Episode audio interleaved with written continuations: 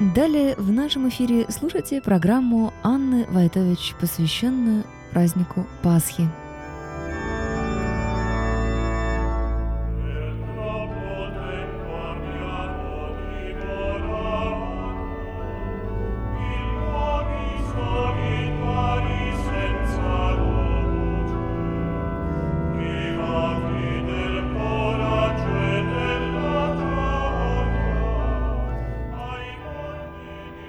Добрый день, дорогие братья и сестры.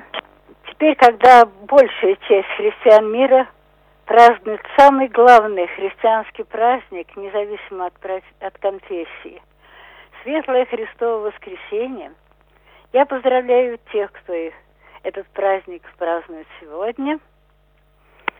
Ну, а тем, кто еще находится в ожидании и соблюдает Великий пост – желаю достойно подготовиться к нему.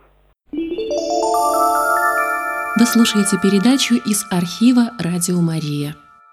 Мы знаем, что из поколения в поколение многие выдающиеся мыслители нападают на христианское вероучение. Да что говорить о выдающихся мыслителях? Нас сейчас, сегодня, окружают люди неверующие, от которых можно услышать немало такое критические замечания по поводу веры в Бога, в христианство вообще, христианские праздники, христианские таинства и так далее. Вот. А некоторые критики предпочитают просто не замечать факт, лежащий в основе христианства, факт воскресения Иисуса Христа. Это труднее всего принять и усвоить тем, кто не верует в Бога. Есть даже такие, которые пытаются объяснить это событие по-своему, изобретая различные теории. А мы с вами и вместе с профессором Джошуа Макдауэллом обратимся к историческим свидетельствам, свидетельствам о, о воскресении. Итак, свидетельствует история. Посвятив изучению этого вопроса около 700 часов – автор этой маленькой книжечки, она так и называется «Свидетельство о воскресении», автор пришел к выводу, что воскресение Иисуса Христа или является одной из наиболее подлых, бессердечных, издевательских, хитроумных мистификаций, как считают многие, э, когда-либо навязанных человечеству – или это самое значительное событие во всей человеческой истории. И с последним, конечно, автор соглашается.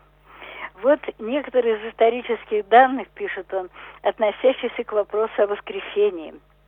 Иисус из Назарета, иудейский пророк, называющий себя Христом, то есть Спасителем, Мессией, чье пришествие было предсказано в Писании, в Ветхом Завете еще – был арестован, судим как политический преступник и приговорен к смертной казни, распятию.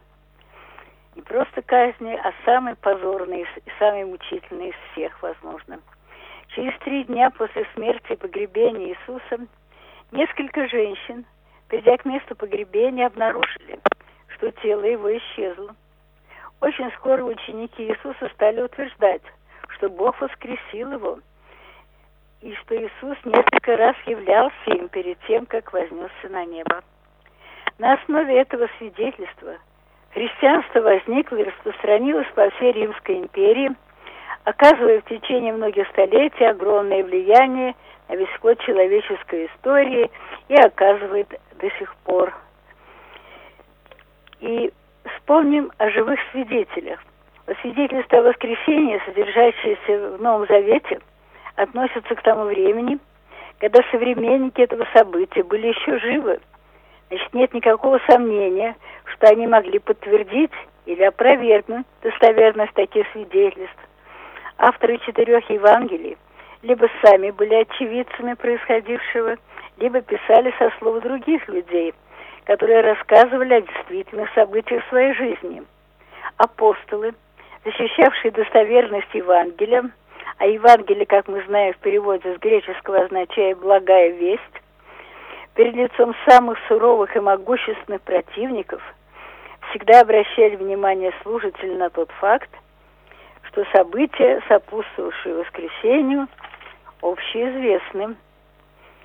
А Еще делаются до сих пор археологические открытия, сделанные к концу XIX века, которые подтвердили достоверность рукописи Нового Завета. Были обнаружены древние тексты, связавшие документы первого века с более поздними рукописями. Вот факт первый. Опустевшая гробница. Мы упоминали, что очевидным доказательством воскресения явилась опустевшая гробница Христа. Ученики его не помчались ни в Афины, ни в Рим проповедовать о Господе, восставшем из мертвых. Нет, они вернулись в город Иерусалим, где всякая ложь о только что произошедших событиях была бы немедленно разоблачена – опустевшая гробница была фактом слишком заметным, чтобы его можно было отрицать. Как в римских, так и в иудейских источниках и преданиях этот факт упоминается. Если бы это было недостоверно, то об этом бы просто умолчали, не было бы смысла даже говорить на эту тему. Вот еще факт. Мало того, что гробница опустела, могильный камень плита, точнее, был отодвинут. И первое, что бросилось в глаза людям, пришедшим утром к могиле Иисуса, и была эта самая сдвинутая с места могильная плита. А ведь камень-то этот весил до, до двух тонн и был отвален от входа в гробницу. И об этом упоминают все авторы Евангелия. Все, кто видел могильный камень сразу после воскресения, отмечают, что он был не просто отодвинут от входа в гробницу, но находился в таком положении, будто его подняли и перенесли вверх по склону, поодаль от массивного сооружения гробницы. Если бы ученики Иисуса все-таки решились перейти к гробнице, обойти на цыпочках спящих часовых, сдвинуть могильную плиту и выкрасть тело Иисуса, как, спрашивается, они могли откатить каменную глыбу, не обратив на себя внимания стражи. И потом мы никак не можем ожидать, что э, римские воины, охранявшие гробницу, спали. Страх навлечь на себя гнев начальства, воплотиться жизнью за промах, заставлял воинов тщательно следовать каждой букве приказа. Для провинившихся легионеров, если бы они заснули, например, было предусмотрено много способов казни. Самый жестокий, вот такой тут пример ужасно приведен от Джошуа. Солдата, например, могли раздеть догола и сжечь заживо, и причем костер разжигали его же обмундированием.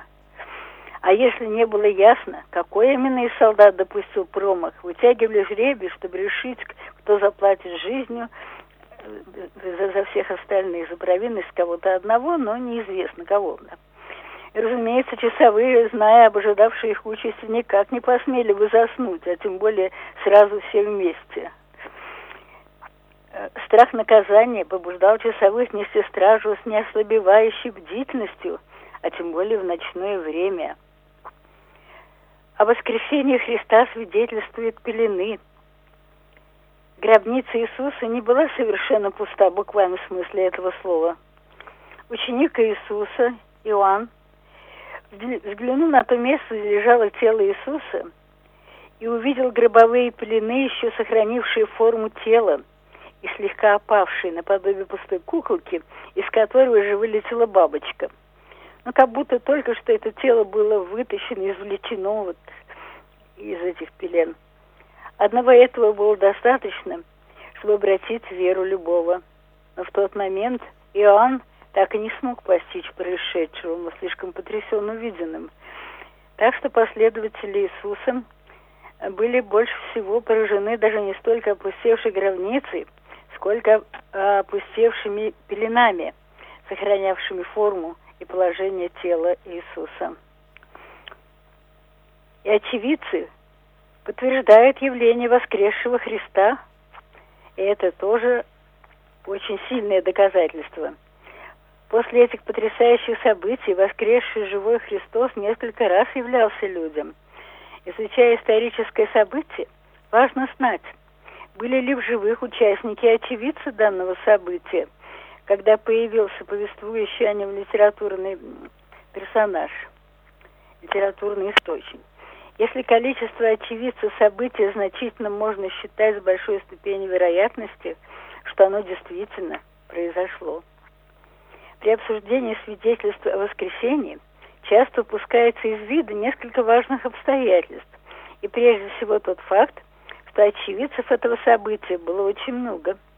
Одним из первых о явлении воскресшего Христа упоминает апостол Павел.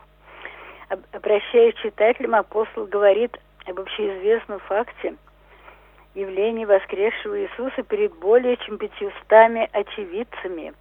Павел напоминает, что большинство этих очевидцев еще живы и могут подтвердить сказанное им. Причем свидетельствовали об этом не только друзья Иисуса, те, кто верил в Него, те, кто считался его учениками. Павел-то далеко не был другом и учеником Иисуса, он был одним из самых горячих его противников. Были, так что были свидетели из стана врагов. И, и это был решающий аргумент в пользу Нового Завета. Воскресший Иисус являлся людям, враждебно относившимся к Нему, а также людям неверующим и безразличным к Нему.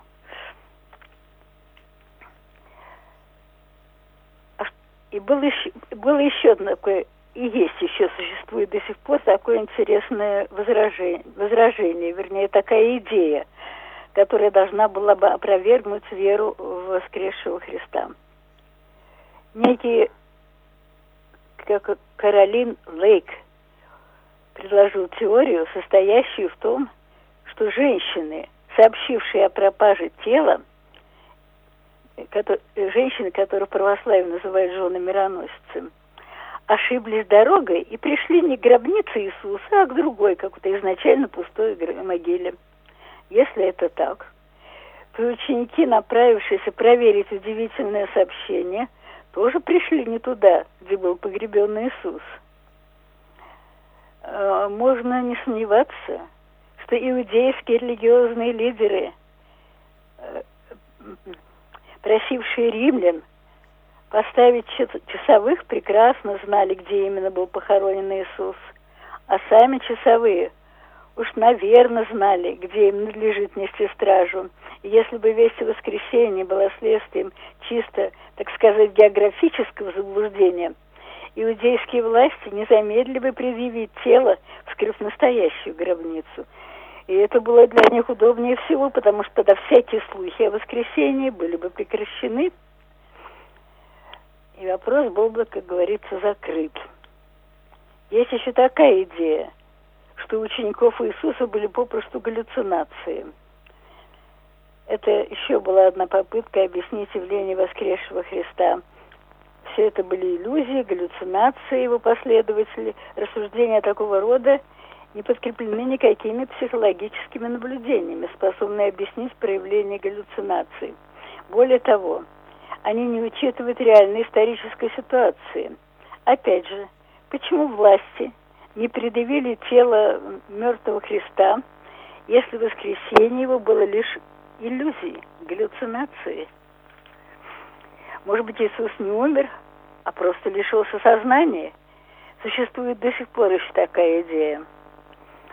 Несколько веков назад Вентурини выдвинул и усиленно пропагандировал еще одну теорию, в которой любят обращаться и сегодня, как я только что сказала. Это теория обморока, так сказать, предполагающая, что Иисус не умер, а просто лишился сознания от истощения и потери крови. Всем показалось, что он скончался, но позже ему удалось восстановить силы, а ученики приняли выздоровление за воскресение.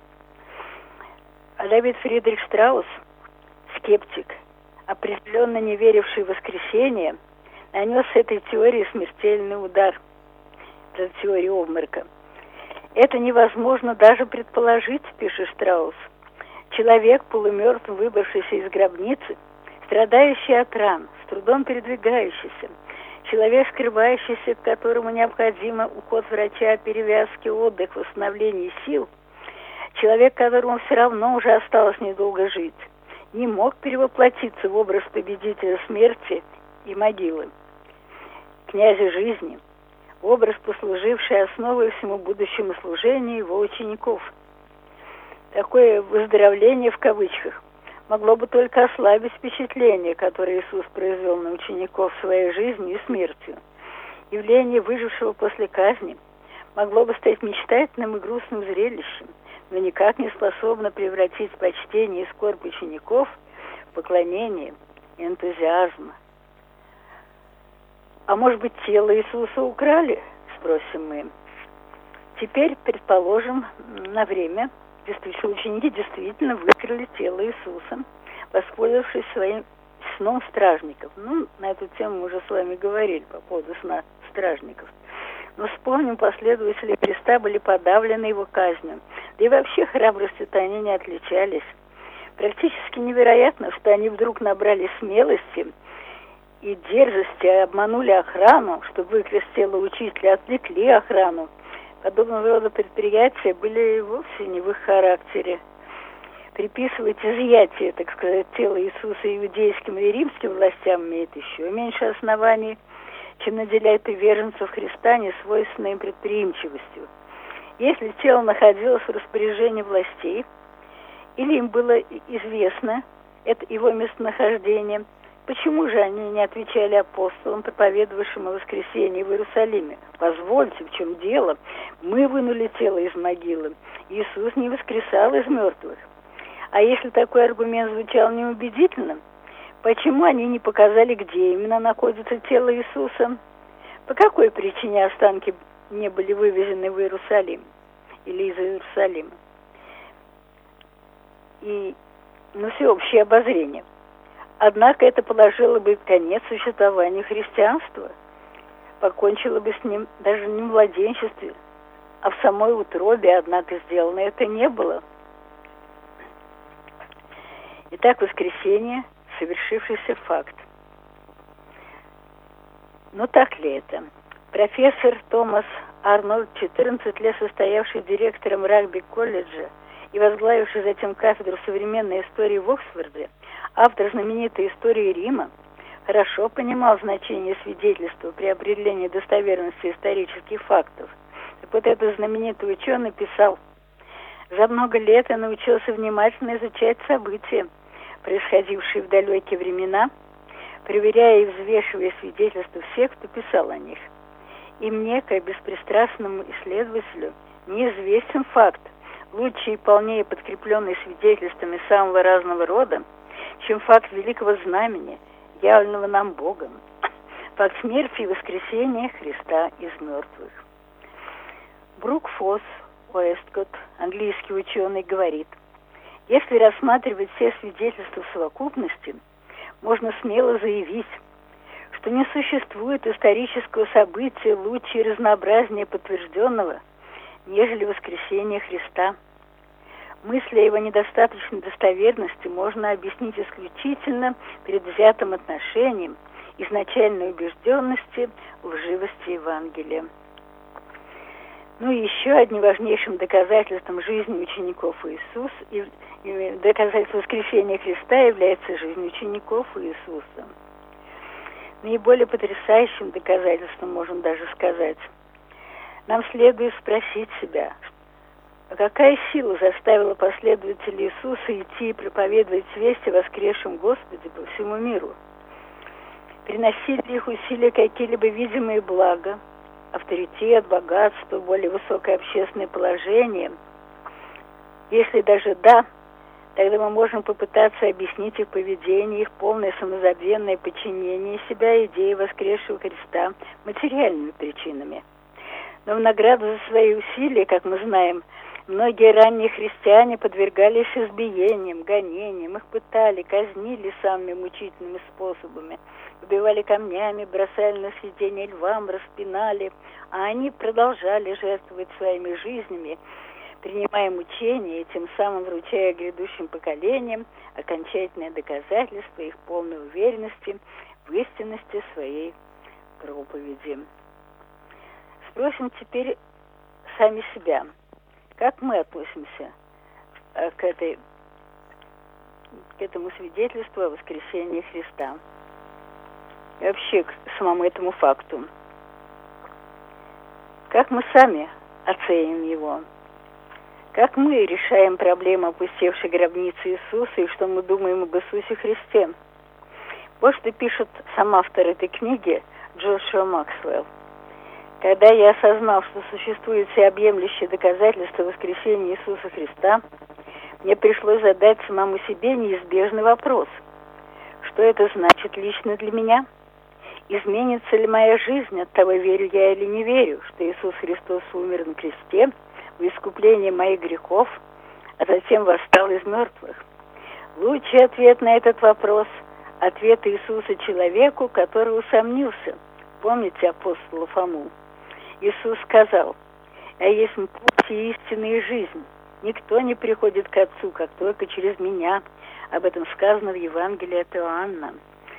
Зная обо всех доказательствах воскресения Иисуса, сознавая, что Иисус Христос дарует нам прощение грехов и вечное общение с Богом, невозможно отвергнуть Христа. Иисус жив, Он живет сегодня, в эту минуту, вчера и в вечности. Аминь.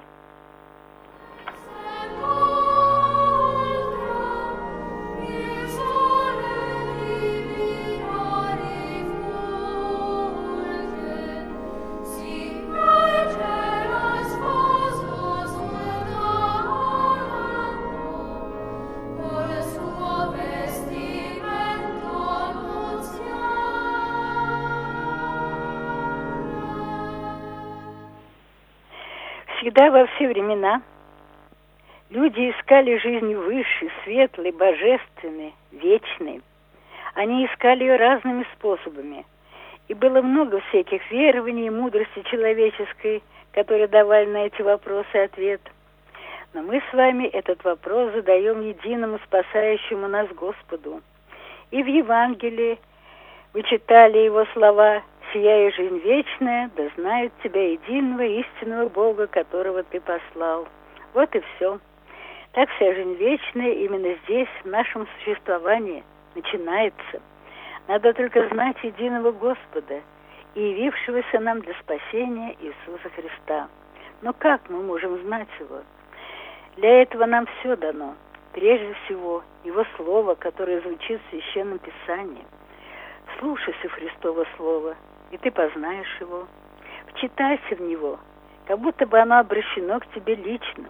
Самый трудный момент, когда ты спрашиваешь себя, как жить, и ответит тебе не кто-нибудь, а сам Господь. Знать Бога – это значит любить Его, ибо в Священном Писании знать – это значит возлюбить. Возлюбить единого Бога и того, через кого Он открылся, Господа нашего Иисуса Христа. Вот в чем жизнь вечная, источник вдохновения, радости, мудрости, уверенности, преуспеяния, терпения, победы. Жить с Господом – это значит уже здесь иметь в своем сердце жизнь вечную.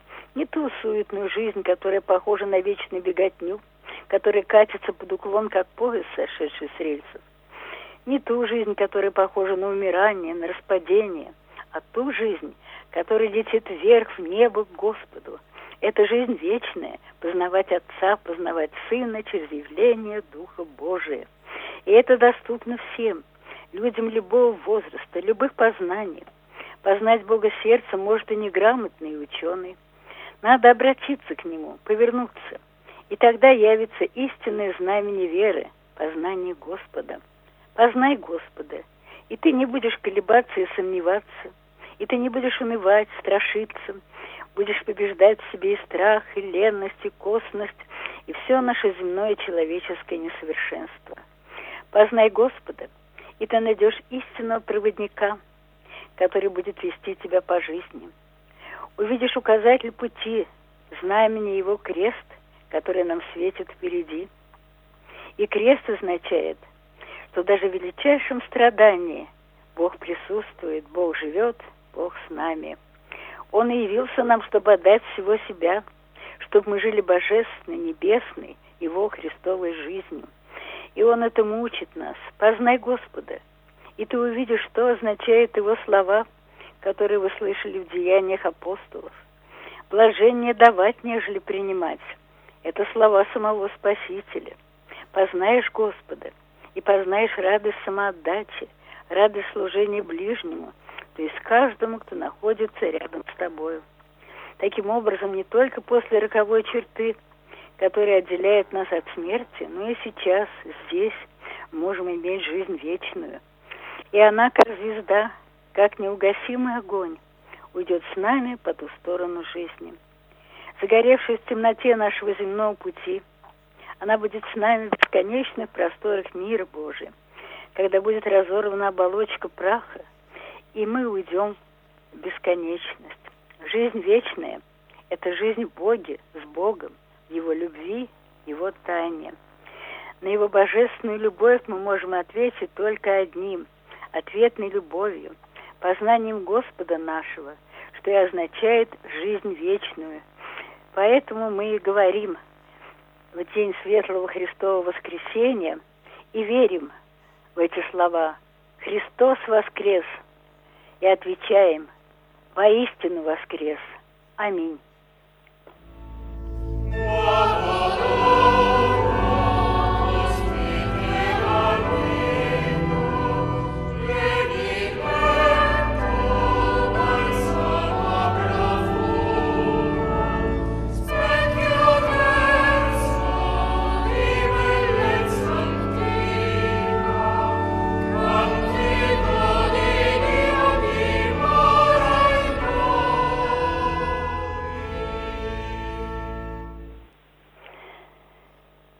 Благословляем Тебя, Христос, Слово Божие, свет от безначального света, податель Духа.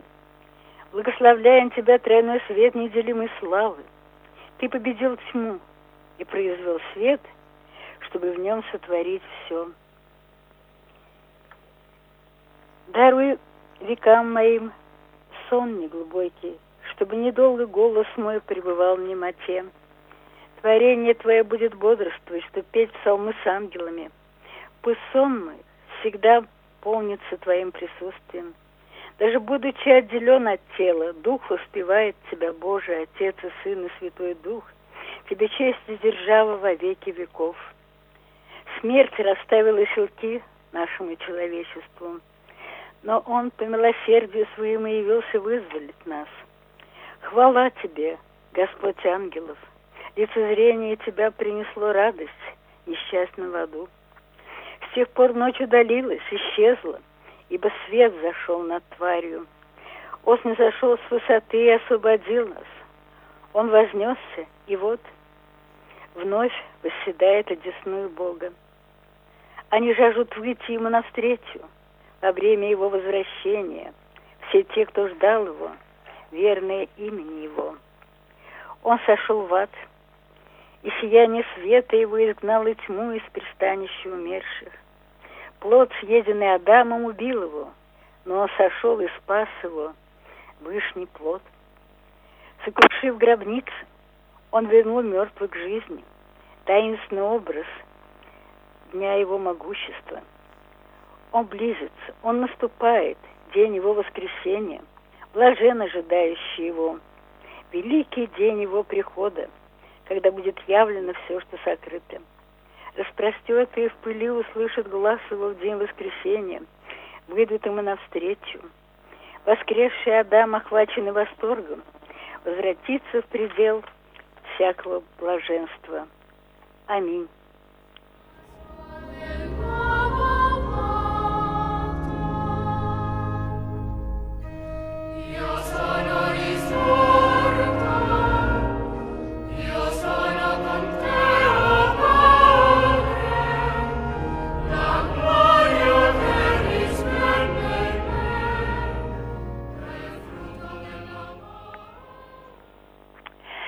Второй части нашей передачи звучала лекция отца Александра Меня на тему о вечной жизни.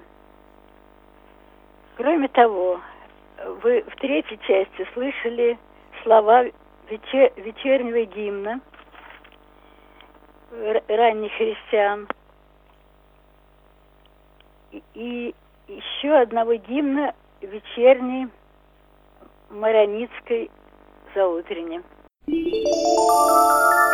Вы слушаете передачу из архива «Радио Мария». А сейчас я еще раз поздравляю всех, кто празднует Светлое Христово воскресенье. Прощаюсь с вами. До следующей встречи в эфире. С Богом. До свидания.